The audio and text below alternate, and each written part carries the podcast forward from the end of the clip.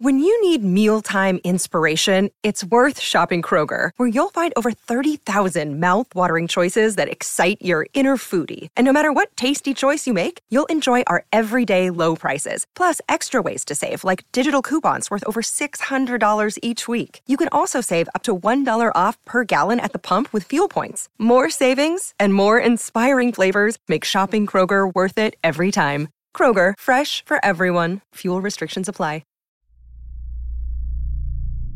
In the darkest corners of the internet, a nameless, formless entity has been growing.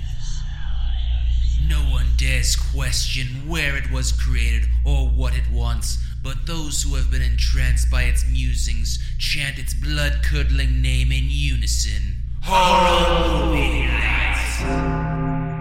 Find Horror Movie Night on your favorite podcasting app or at hmnpodcast.com.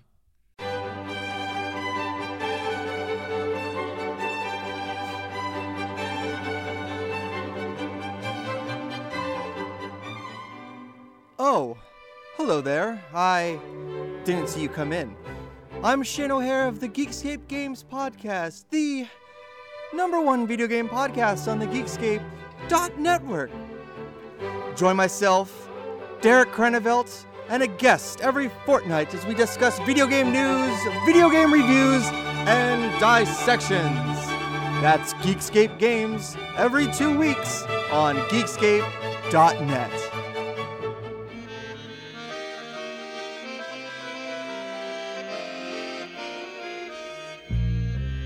visit Mr. Frump in the hospital.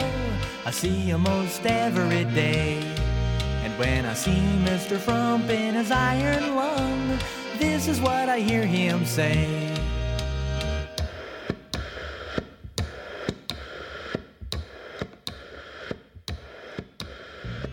All right, Matt. Everybody who's been listening to us week to week, we've already revealed this last week. Let's just get this out of the way.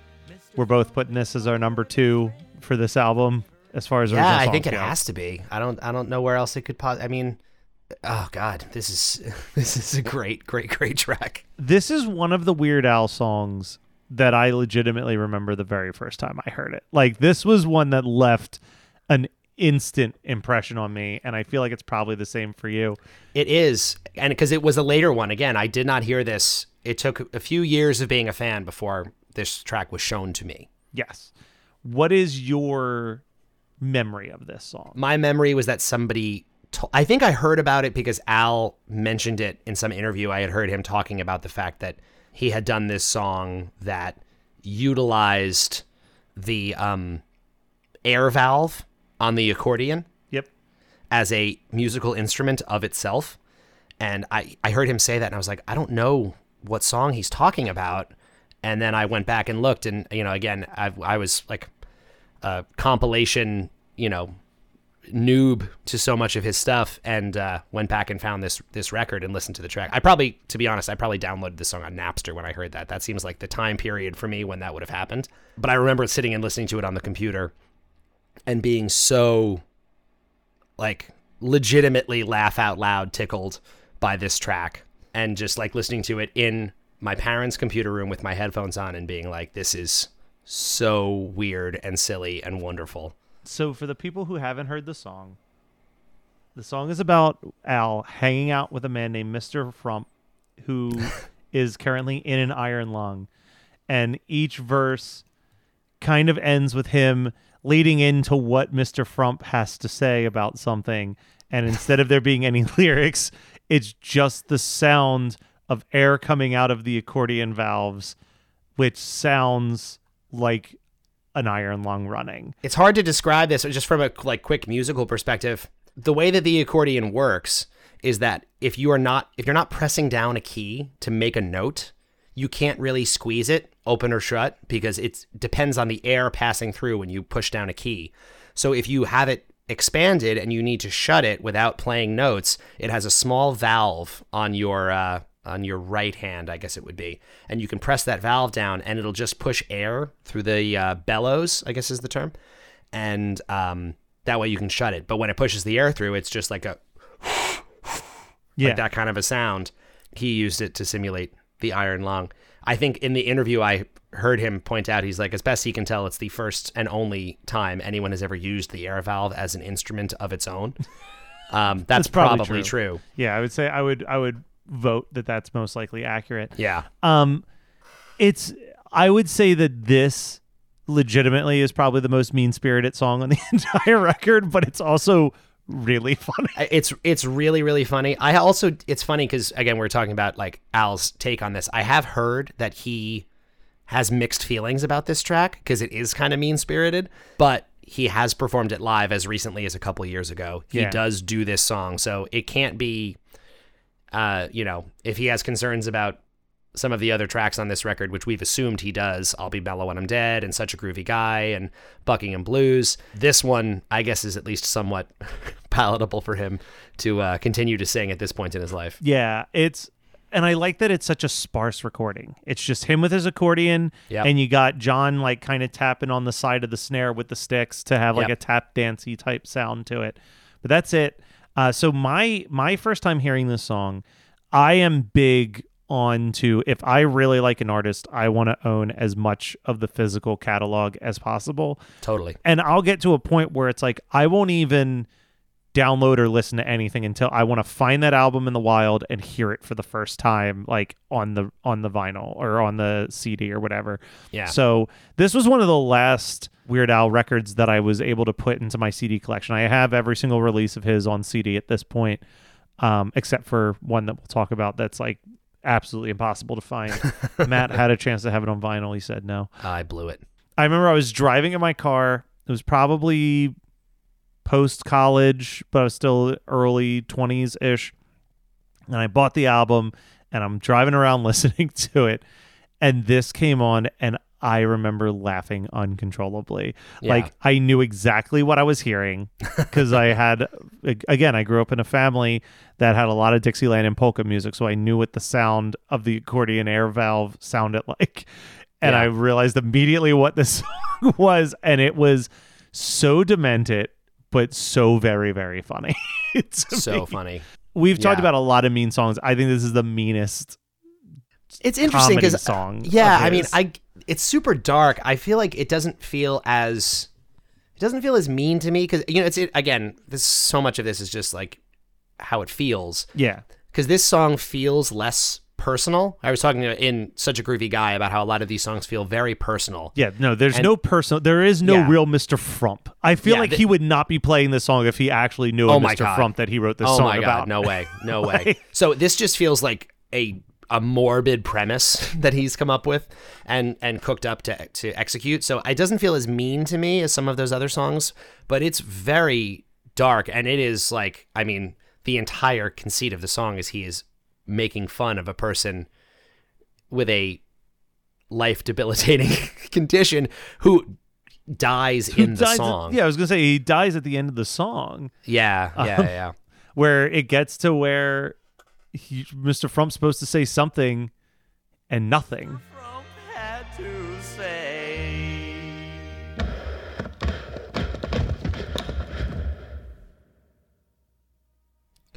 and nothing happens. and yeah. then they just say Amen. and it just ends with his amen.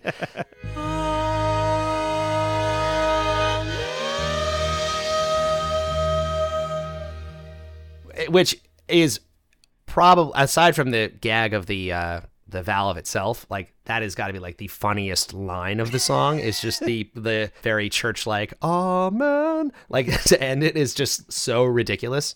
You know, I also saw like I did a little bit of research on this one because I I love this so much. This is a very old. According to uh, something I saw online, he says he wrote this when he was 17. And I think that this screams 17 year old. It does. It does absolutely scream 17 and it screams, you know, we see it over and over again, but it's these little glimpses of just how I, I feel like he has kind of two senses of humor in a way where it's like he has like songs that he writes that are intentionally going for like a mass appeal type of comedy where he knows that people will relate to it and it's just like broad stuff and that people are going to latch onto and enjoy. And then he lets himself have a few moments where he really dives into what I think he might find more funny himself, which is this sort of a thing. and I also, I I do want to also talk about how this is I mean, I don't think we're going to do a list of his best closers, but this is one of his best closers for sure. He Like, is he is really good with album closers because this is a fantastic closer. But as we as in 3D looms, yeah. holy cow, does that have a great closer? That has a great closer. I mean, he. I just looked at a list of his. I, I actually think the only time that I don't like his closers is when he does a polka closer. Even if it feels like it makes sense for the polka to be the closer, in my brain it's like no, the polka always has to be the end of side A. Like that is Yeah. that is the spot that it belongs. I agree. And with the polka feels somewhat anticlimactic, but But o- outside that, I mean, I'm like looking at his. He's also good at. Well, we'll get into in 3ds, but in general, a lot of his closers are like this, much more stripped down. yes. Just him with a accordion in this one, a lot of him with acoustic guitar closers that you see until you get to Albuquerque, and then it flips this switch where it's like, okay, well now the closer is like the most epic giant closer epic in the thing. world. Yeah, exactly. like it is like Yeah. this immediate like I actually would say even Bad Hair Day I guess was the start of like okay we're gonna go in a completely different angle after like the first couple albums having way more of a stripped down ending getting into this like okay now this is like a cinematic performance Absolutely. to send Yeah. you home the end uh, of your record is basically a whole other record. yeah, oh, for sure. exactly. But yeah, I, I definitely it, it's tough because it's one of those songs where it's like this is another one in a similar vein to Gotta Boogie though, where I'm like, there isn't a whole lot to say. It's a short song. It's, It's, like very a, short. it's like a minute thirty or something like that. In the darkest corners of the internet, a nameless, formless entity has been growing. No one dares question where it was created or what it wants, but those who have been entranced by its musings chant its blood curdling name in unison. Horror Movie Night! Find Horror Movie Night on your favorite podcasting app or at hmnpodcast.com. Yeah, I- it's under two minutes. Yeah, it's definitely Um, under two minutes. And, you know, there's not a lot to break down from a musical standpoint. But I guess the question that I have with this is I wouldn't even know throughout most of this record, there's been a lot of like, okay, this is a parody of like this genre. I don't even know what this would cat like what is this music? Yeah, I, I don't know. It's a great question because I remember going down a rabbit hole years ago. I felt in my mind this is like a point in time where the internet was really starting to. You realize like, wow, the internet has all of the information in the world. Yeah. And and uh, I went down a rabbit hole where I remembered someone had a website, some sort of a fan community that basically tried to attribute a some sort of a style parody to every original song of his to be like, what is he referencing the most on this track? And some of them felt like such a reach to me. And I was just like, you know, I think in some cases he just came up with a thing Yeah. That he thought was interesting. And to me, this is a absolute obvious example of that. I don't know what, maybe there is some obvious reference here that I'm, or some obscure reference here that I'm not seeing in I'm just the way that this song is done. But I'm just wondering if there was like the only thing I could compare this to, and it wouldn't even be, I wouldn't even say it's a genre of music, is like this is a vaudeville song. yeah, You know what I mean? Like it's like it's it's something that in 19 in the 1930s you could go to some tent and see a person playing an accordion while someone tap danced. Like that's Yeah. like that's like the the vibe that I get listening to the song. is- Totally, yeah, is yeah. that. And you get the sense that a lot of these songs, you know, he probably wrote and arranged in a time in his life where he would have never imagined that he would have a backing band Yeah. to to be with him on these songs. Like they are clearly, and as we go back through the list, like obviously another one rides the bus, My Bologna, even even Gotta Boogie. Like so many of them are are built in a way where you could tell he's like, if I'm alone with an accordion and a microphone, I can do this song. yes.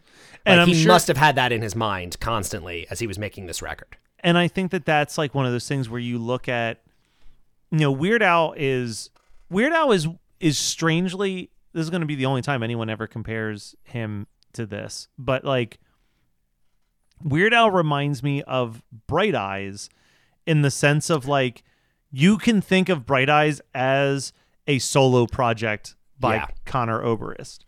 But I remember he did his solo album one time and when asked why he was doing a solo album, he was like because too many people aren't recognizing that my bassist and drummer are also part of Bright Eyes. Yeah. and I and I think that there's that element of like he is Al Yankovic. Weird Al Yankovic is a is a legitimate band that has had a consistent membership for I mean, you're you're absolutely right. And moving forward from this record, I think that's absolutely true. But this album, and because these songs, Yeah, a lot of no them clue. existed from before, he didn't know. It wasn't a band. It was a it was a kid at home with an accordion coming up with these weird ideas. And this album is like, I, I totally believe that some of this stuff, like "I'll Be Mellow When I'm Dead" and "Checks in the Mail," uh, those were, I would de- bet anything, written knowing he was going to have more instrumentation yeah. but a lot of this stuff clearly was not. And this is a great example of just like, you know, at, at the time he was just like, well, what can I do with what I've got? and songs like this just come from necessity. So I'm curious, and maybe you know. I'm going to check the Wikipedia page. I know that that Jim uh, that Jon Schwartz was like guy he met in college. Yeah. basically. How did Jim and Jay uh, and Steve come together in this group? It's a good question. I know that, or I shouldn't, I, I'm pretty sure that Steve Jay brought on Jim West. Okay. How, how Steve Jay met Al, I am not sure Right? of. Just check. I just googled it. Uh, Jay auditioned after answering an ad in the newspaper. That's amazing. So, so the idea that in 1982, this guy answers a newspaper ad, and is just from that point on, he is the guy. and then Yeah, it's and just I- it's like, funny, I Here's just my buddy it up. Jim. yeah, and Jim West he, uh, auditioned to be in Al's band after being introduced by Steve Jay in 1983. Yeah. Um, that's I, I- I mean, this is so fun to think about. Imagine being Steve Jay and seeing an ad in the newspaper for like, oh, I'm looking for a bass player. You respond to the ad. It's this. It's these songs. This guy doing my Bologna instead of my Sharona, and to tell him that this is going to be his gig for 40 years. That is just beyond belief, man. Did you know this is wild? Uh, now I'm looking at Jim West's Wikipedia page. Do you know that he has released countless new age albums and has gotten two Grammy nominations for them? I did know that. Uh, you know, on the I didn't get to do this unfortunately, but two of my closest friends who are also, you know, Al, huge Al fans, when he was doing the Vanity tour, they went to go see him. Uh, oddly enough, I live in New York City, but I was not able to go to the show that he played in New York City. I had to go see him out on Long Island. Mhm. But they went to the New York City show, and after the show at the Beacon Theater, I think it was, there was an after party type show at uh, I want to say it was Joe's Pub down in like uh, Village area, Okay. and it was Steve Jay and Jim West playing their original music, which is all like Hawaiian Yeah. inspired, basically all instrumental, kind of new age, kind of traditional Hawaiian uh, music. So and, and it was so funny because it was like they went to see this show. They were like, "Oh, why not?" And it was um, a super late night. Where they were like just sitting in this room of people like a large number of people in this crowd are obviously Al fans who are like, "Oh, let's go check out the band at the after party." But the music is so un like c- could not be more different than the sort of stuff they do with Al, and also just deadly serious like original instrumental music. And they were like, it was super fun. They're obviously amazing musicians, but it was like it was a, a striking change in tone. All right. Well, usually at this point of the episode, when we get to the end of an album, we will be ranking it, but we got nothing to rank it up against. So, right Yeah, now, so- congratulations, self titled. You're at the number one slot for both of us. Yeah, this album is the best album we've talked about so far. So congratulations. At this point in time, I have not re listened to In 3D. Okay. I have not either. But if I was pulling from just looking at that track list and my memories of how I feel about some of those songs, there's a chance I might rank this above in 3D. That's so interesting. I you We'll know see what? when I revisit we're, these. we're going into it fresh because I have not heard in 3D in a while. Yeah. I predict that I am going to prefer in 3D. In my mind, in 3D ranks among my favorite Yeah. Al I records, just but but it's been a while. I just think that in my head I'm thinking like I think that he's still getting his footing. Like I I Yeah. can tell you right now that I know that I just know from how often I listen to it and how much I love it that like the next album we get into Dare to Be Stupid, it's not even a competition for me. Like that is Yeah. like top tier Sure. to me. But like in 3D is like it's moving towards where that top tier is, but it's lacking so much of the strangeness that we just went through that I'm wondering if re-listening to it, it's gonna feel so tame that it, It like probably loses that feel- interest to me. Like You're you're probably right about that. I mean, by comparison, I think it has to feel tame because how could it? yeah, th- there will never be another Weird Al album that sounds like this first album. Yeah, Like yeah. it is No, that is true. That is very very true. if you've avoided this album because everybody, including Al, has told you it's the worst album, it is worth diving into because Absolutely. I mean, there's no question about that. Yeah, no. You, if you are not familiar, if somehow you've gotten to this episode of our podcast and you are not super familiar with this album of his, man, no, this is it's worth your time. There are hits and misses, but I mean, of course there are. There's hits and misses across his whole catalog, but it really does. No record of his sounds like this. Nope. And uh, we will listen to next week. We'll do one track that did not make the cut Oh yes, before we dive into in 3D. yes.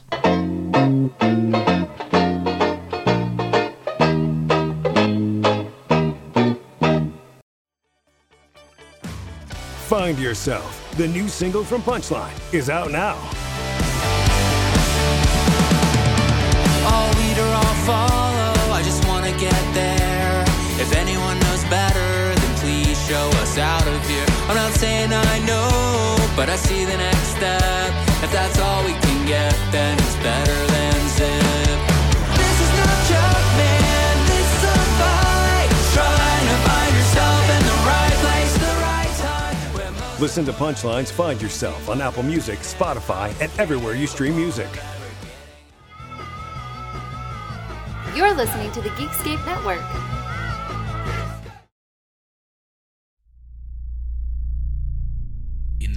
Darkest corners of the internet, a nameless, formless entity has been growing.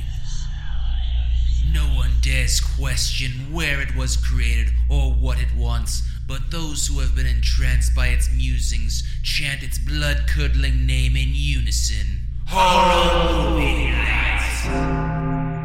Find Horror Movie Night on your favorite podcasting app or at hmnpodcast.com. You're listening to the Geekscape Network.